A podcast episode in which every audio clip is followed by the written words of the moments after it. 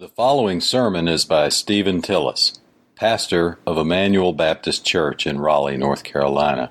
Please visit us at twenty-one hundred Noble Road in Raleigh or on the web at e b c raleigh dot com. And now, here's Pastor Steve. All right, church, let's take our Bibles this morning, if we would, and turn to Matthew chapter number eleven. This is the um, third Sunday of Advent. So the first Sunday of Advent, we talked about watching, that we are to look to the second coming of our Lord.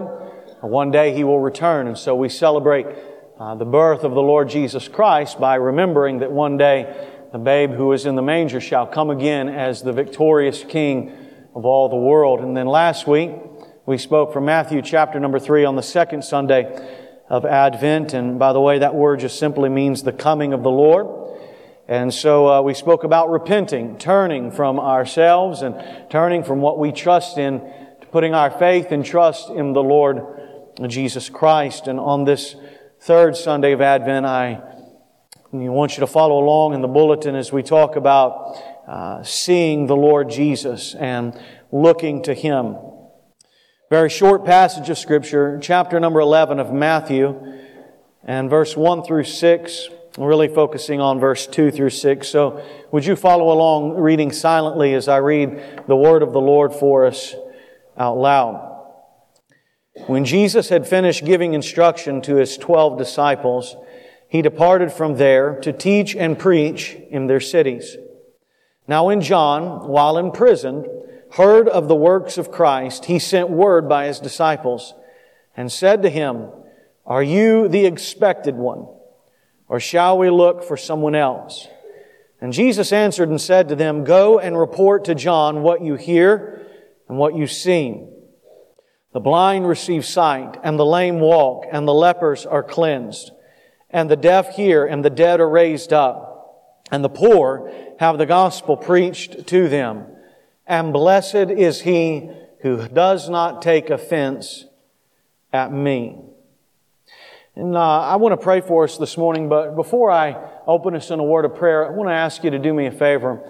Everyone that's uh, in this room with me uh, this morning, would you um, would you take action today in faith on what it is that you hear from God's Word with the help of the Holy Spirit? Often we come to church and it becomes a part of our religious duty, just what we do, especially this time of year. It's what we've always done, and especially around Christmas, we just come to church.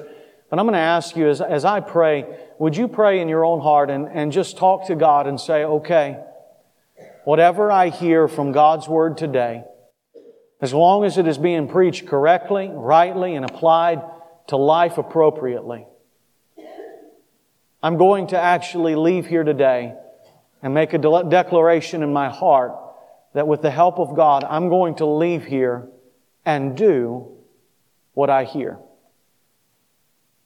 Would you make that decision with me today in your heart? All right? And then you pray along with me. Father, I pray for us today. I pray that you would uh, encourage all of the people.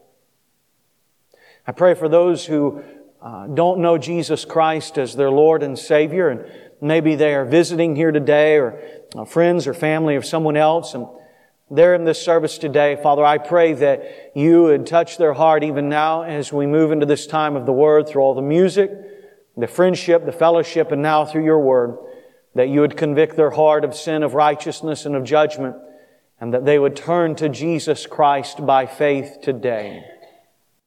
I pray for my brothers and sisters that are in this room that know the Lord Jesus as their Lord and Savior, and yet they are struggling and hurting and weak and wounded.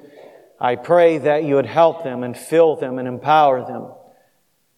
Lord, I pray today that you would be honored and glorified as your people choose to take action in faith with the help of your Spirit upon the very Word of the living God. For it's in Jesus' name that we pray. Amen. Uh, this text of Scripture is so appropriate for this time of year, and even uh, this week, last Sunday afternoon, a lot of times on Sundays I finish preaching, and after we dismiss everybody, I talk for a little bit, and often I find myself, Connie and I do, at El Rodeo. And if you don't know about El Rodeo, you're missing the best Mexican food in the city. Amen? Amen. All right, we got two or three that go there. I know the sound booth says amen. Most Sunday afternoons, I come back to the church, and uh, then I just uh, begin to do all over again. I, I look at the net text for the next week and begin to pray and meditate and think about that text. And this last Sunday afternoon, I, I noticed that the text was Matthew chapter number eleven, and I could not help but just think how appropriate it is uh, for this time of year. This this day, and as we move toward Christmas, holds so much joy and fun and peace and goodness. And this is a great time of year for all of us, as it should be, of, of joy and goodness. And yet, I am aware that there are many people under the sound of my voice right here in this room that have had a tough week. And it was it was difficult in my heart just to play this out all week long. I study the text on Sunday every day, but the rest of the week, just the phone calls and the uh, conversations that I had of people who were hurting deeply. And then just to think and pray through this text reminds me of how much we need to think this year about the grace and the help that comes from a text like this. If you'll recall, last week we studied Matthew chapter number three, and it was about John the Baptist too, but do you remember what we talked about? John the Baptist comes up out of the wilderness rough and ready, baby. I mean, he's got that camel hair suit on, leather belt on. He eats locust and wild honey. I don't know who does that. He comes out of the wilderness shouting. The text says shouting. And he's proclaiming that you must repent and believe on Jesus and enter into the kingdom of God. And he tells all of the people, and most specifically the religious people, he says, listen, unless you believe in the Messiah, the axe is laid at the root of your life. And the Messiah has his winnowing fork in his hand. And one day, all of those who do not believe in justice in Jesus Christ, he will sweep away into destruction. Destruction. This is the same John the Baptist who in John chapter number one comes and he says, behold the Lamb of God that takes away the sin of the world. This is the same John the Baptist who had so much faith and so much confidence in Jesus that before John was even born, when he was in his mother Elizabeth's womb, Mary comes into the same town, and wouldn't you know it, John the Baptist does a holy jig in the womb at the presence of Jesus. What kind of faith? What kind of confidence, what kind of power of a man who stands up and says, Jesus is the promised Messiah. Believe on Him or else.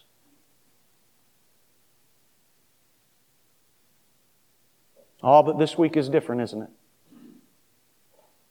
Time and circumstances have affected the life of our character in the text. Isn't that right? And time and circumstances have touched each of our lives. How many people in this room started out in our, our belief in the Lord Jesus, and we got saved, and we were walking on cloud nine, and God delivered us from all of our sin and all of our baggage and all of our guilt and all of our shame. And we rejoice in Jesus, and we are happy to be saved. But time and circumstances and heartache and pain and trials come our way, and now we find ourselves in this text today. What does it say of John the Baptist? Now John, while in where? Prison. Everything is turned upside down in John the Baptist's world. He believed that Jesus was the Messiah, and he believed that Jesus was coming to establish this physical kingdom whereby he would rule and reign with Jesus, and he is the greatest cheerleader for Jesus. But what happens in this text? Instead of ruling and reigning with Jesus, he is away, secluded in a prison cell.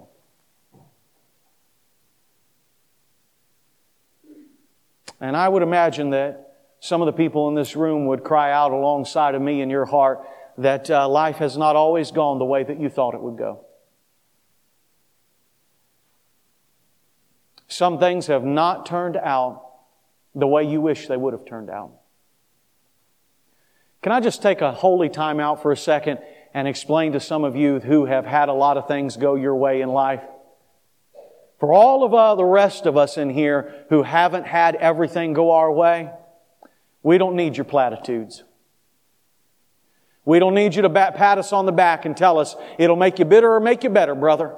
It'll all work out in the end.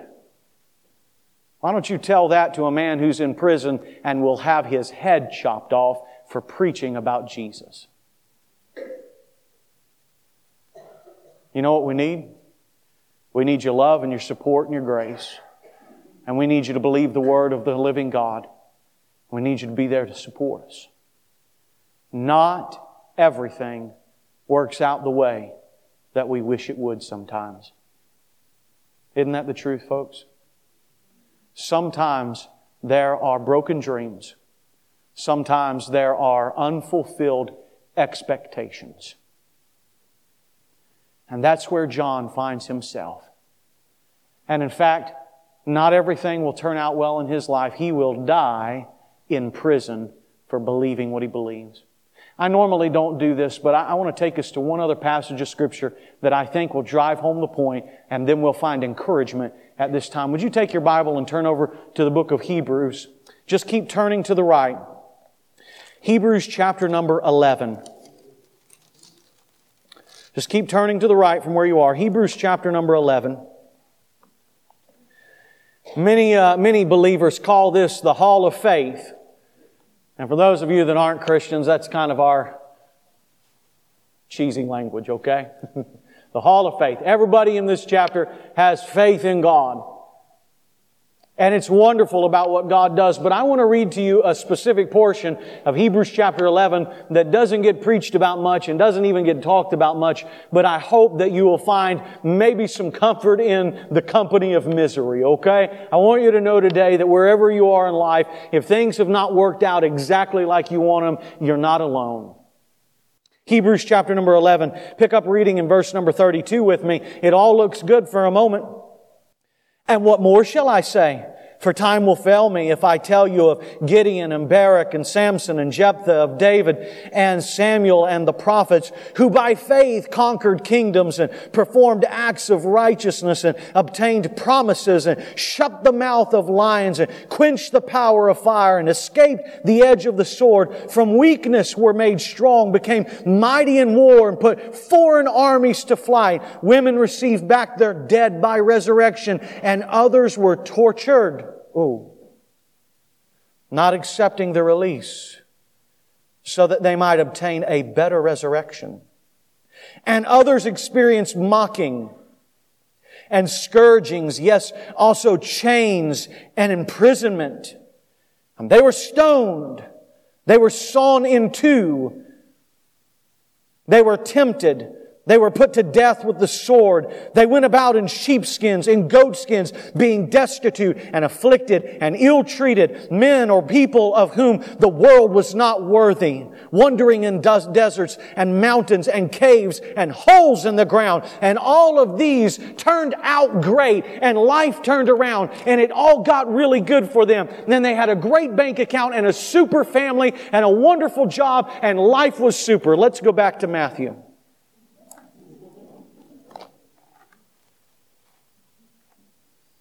And all of these, having gained approval through their faith, did not receive what was promised, because God had provided something better for us, so that apart from us they would not be made perfect.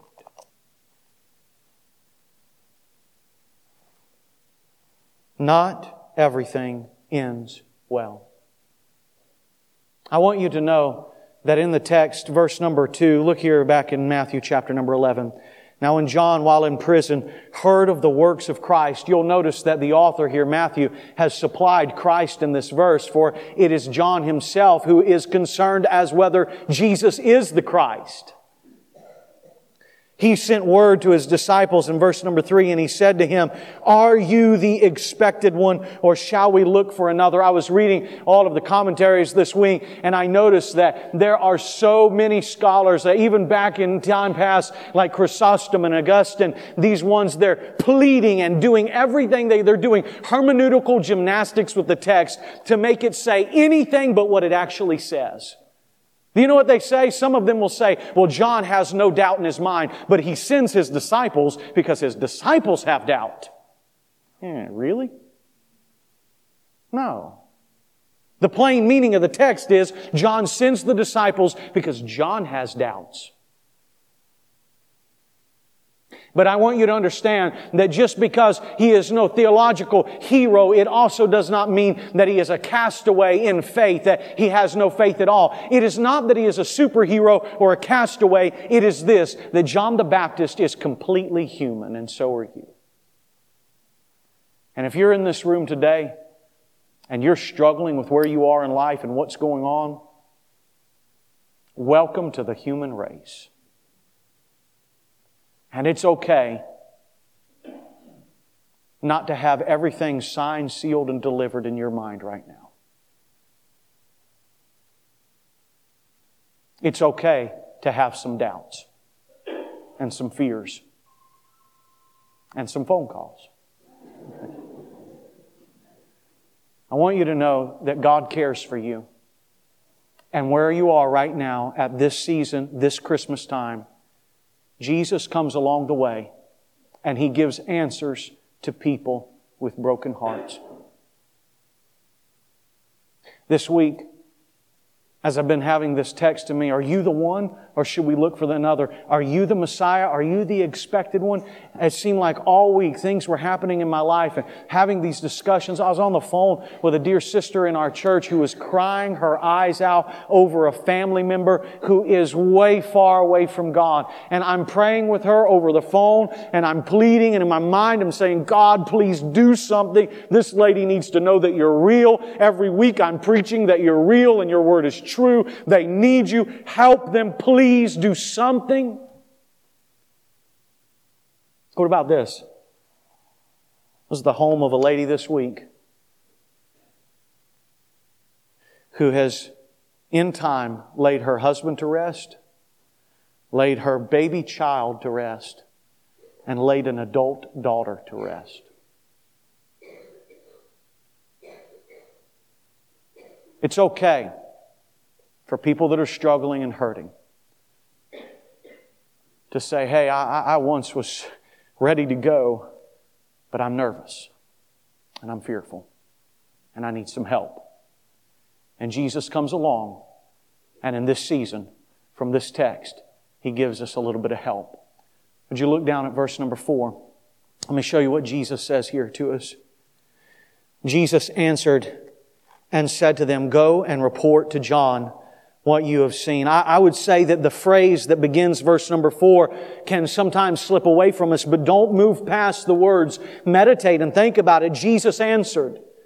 It reminds us that God, our God, the God of the Scripture, is not some sort of Greek God that stands aloof in a foreign world from the people of this world and just echoes at our suffering.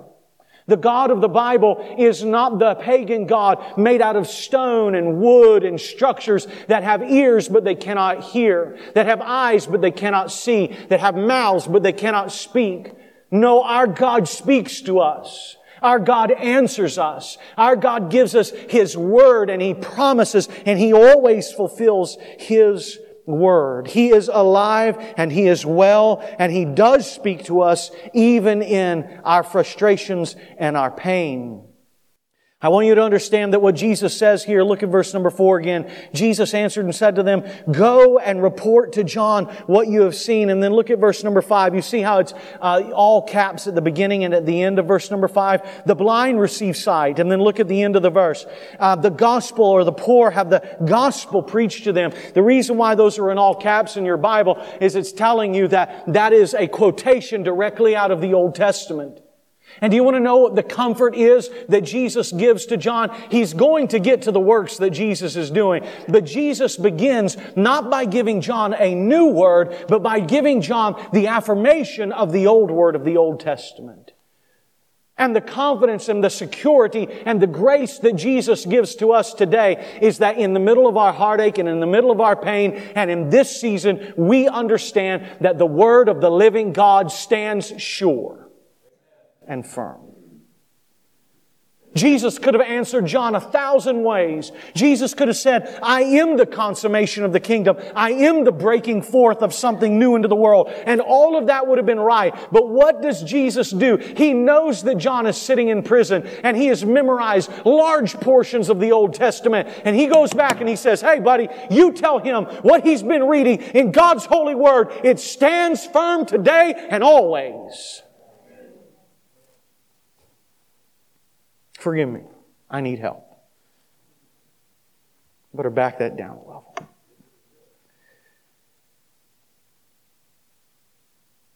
Feelings and emotions and good times come and go. But I am not building my life, nor should you build your life on emotions. You should build your life on the promises of God's holy and infallible and inerrant Word. It is good in the good times, and it is good in the bad times. The Lord gives and the Lord takes away. Blessed be the name of the Lord. Amen? God's Word stands firm. You see, the Word of God is fulfilled in the birth of Christ, in the life and death and resurrection of Christ. And if we can trust the Scripture to tell us that Jesus was born of a virgin and all of the Old Testament prophecies are fulfilled in Christ, and we know that He's the fulfillment of the Word, if it's true of Him, then it's true for every heartache and every problem, what the Scriptures teaches and how it influences our life. And I say to us today, all that we must do is absorb the Word of God into our lives and live out the Word of God and what it says, and it will help us in every heartache and in every problem. And here's where I come back to where I began today. Are you willing today to act in faith on the Word of God with the help of the Spirit? Say, Steve, what could that look like? Maybe we should just begin by saying, do you read God's Word? I didn't ask you if you listened to David Jeremiah on the way into work. I love him. He's a good man. Must be a smart man. He's got a study Bible named after him. It'd be good for your soul to listen to him. I didn't ask you if you even listened to Steve Tillis. I'm asking you, do you spend time reading the Word of God daily? Do you take what it says and apply it to your life with the help of the Holy Spirit of God?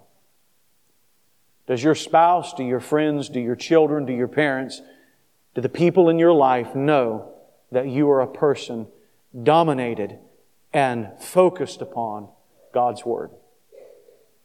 Start there. Jesus gives a second word of encouragement to John the Baptist, who is in prison. Not only does he say that the Word of God stands firm, he says this, the birth of Christ reminds us that God's kingdom work goes on. Look again there in verse number five. He says, you go back and tell them what you hear and see. The lame walk, and the lepers are cleansed, and the deaf hear, and the dead are raised up, and the poor have the gospel preached to them. Jesus answers by saying, tell them what you see. He extends this power even in this age to the church. Can I say to you today that if you have a negative personality, turn the news channels off, open up God's Word and open up your eyes and ask Him to see His kingdom at work in the world. And you will find that hospitals are built in the name of Christ. And in the name of Christ, uh, uh, uh, help comes to the destitute, and the poor have the gospel preached to them. And those who are addicted have Jesus to help them along the way. That Christ is marching forward and His kingdom work goes on. Amen? Oh, But you see, John could not see the kingdom work of Jesus from his prison cell. And if you're anything like me, maybe you would say, right now where I am in the prison of my loneliness, in the prison of my waiting, in the prison of my hurting heart, I can't see Jesus working. I want you to know that His kingdom work does go on. And all of this work is happening while John is in prison and while we are in our prison. We surely could say this today, that God does not need us to fulfill His kingdom work. Amen? That's a lesson that could be learned. God does not need us to fulfill all of His kingdom work. But I don't think necessarily that that's the direct lesson from the text. I, I think what's going on here is for us to remember, not only does God not need us, or maybe you might say that God can use other people and we can rejoice in that, but the goodness of the kingdom work of God marching on is this: that when we know the Word of God to be true, and we love God's kingdom work, and we hear that it is going on, that Jesus is enough to stop looking for everything else. Now, some of you in here have had major problems in your life, and you're looking for a solution or an answer. You're looking for the answer for the question why, and you're hurting your heart and you're running your life into the ground, because I'm telling you, there is not always an answer to the question why. But if you'll put your faith and trust in Jesus Christ and stand on the Word of God and on His work, you need look no further. The answer is, He is the promised one. He is the expected one. Trust Him. Follow Him. Live for Him. And you will find that He will meet all of the inward needs of your heart and soul. He will quench the thirst. He will take care of the hunger. He will answer you. Come to Jesus. Believe on Him. Let me give you this last point and we'll finish for today. The birth of Christ reminds us to remain faithful to Jesus. Look at verse number six again. And blessed is he who does not take offense at me. Jesus here is pulling from His Sermon on the Mount in Matthew chapter number five. The word blessed here, some people translate as happy, but the, um, the word here means more than that. It means fully flourishing. It means a fully flourishing life, like when a flower blooms. And Jesus is saying to John, you go back and you tell John to stand firm on the Word of God, and that the work of Jesus Christ is extending around the world. Whether you can see it or not, God is in control. Trust Him and stay faithful to me. And your flower will bloom again. Even in a prison cell. Even in the harshest winter. God will bring joy. God will bring peace in the worst conditions. Remain faithful. Don't leave Jesus. Don't walk away from Him. Trust Him. Live for Him every day of your life. I was reading this week about a guy, Frederick Lehman, and uh, lived out in Pasadena, California. He was, uh, many years ago, he was a Christian businessman and uh, making a lot of money. Business going great. Frederick Lehman. And he lost everything. And uh, you know what I liked about the story? I liked the fact that for once it doesn't have a fairy tale ending. The man lost everything and worked in a packing house for oranges the rest of his life. And you know what he wrote? He wrote the song, The Love of God is rich and pure and greater far than all of our sin and all of our shame. He learned how to love God, and he learned that Christ was the promised one, even in the most difficult times. He was writing that song, The Love of God, and he needed the last verse, and he had been looking through all these poems, and about two hundred years prior to uh, Frederick Lehman's uh, writing of this song, he found a poem that had been preserved, and it was written on the wall of an asylum in Germany. And wouldn't you know, it was a coincidence that the poem matched up to the tune of the song, The Love of God, perfectly. Shall I read that poem to you? Could we with ink the ocean fill, and were the skies a parchment made, were every stalk on earth a quill, and every man a scribe by trade, to write the love of God above would drain the ocean dry, nor could the scroll contain the whole, though stretched from sky to sky. This year, when you open up Christmas gifts and spend time with family and eat together and enjoy all of that, rejoice in the joy of the birth of Christ. And when you pillow your head at night and there are frustrations and chaos and unfulfilled expectations and sorrow in the heart, trust Christ and remain faithful to Him. Amen? No matter where you are, up or down, the answer is to stand firm on the Word of God, to trust in the work of Christ, and to be faithful to Him all of your days. Now let me ask you this. Those of you that were here when I started, and you, in your mind you said, yeah, I'll, I'll act. I'm not just here today to play, but I'll, I'll really, I want to take action on what I believe the Bible is teaching. How could you act today? If you're here and you don't know Jesus Christ as your Savior, I don't care how old you are or what kind of background or what kind of church life you have, if you don't have an ongoing, interactive relationship with Jesus where you say, yes, I've trusted Him, I've given my whole heart to Christ, He can have everything, I want Jesus to be my Savior. If you've never done that, to act in faith is in a moment when we pray together, right where you are. Talk to God. Just talk to Him. You talk in your mind, you can talk out loud. There's no believer here that'll laugh at you, and nobody in here that's going to bother you. Right where you are, talk to God in your language, in your way, and say, I don't know everything, but I know that my heart is not right, and I need You. I need help. I need You. You talk to God like that, and He'll save you. What else? Maybe there's a believer in here today and you say, you know what? I've been coming to this church for fifty years, thirty years, ten years, five years. And there was a time when I was red hot but uh, for Jesus. But those those times have kind of gone, and I, I'm not standing on the Word of God. I'm not reading it and loving it, doing it and living it. I think right now you could act today by praying and talking to God in a moment and say, you know what? I'm going to pick my Bible up and I'm going to pray every day. And I'm going to read Your Word and I'm going to learn it and I'm going to do it. With the help of God. And there's somebody in here today.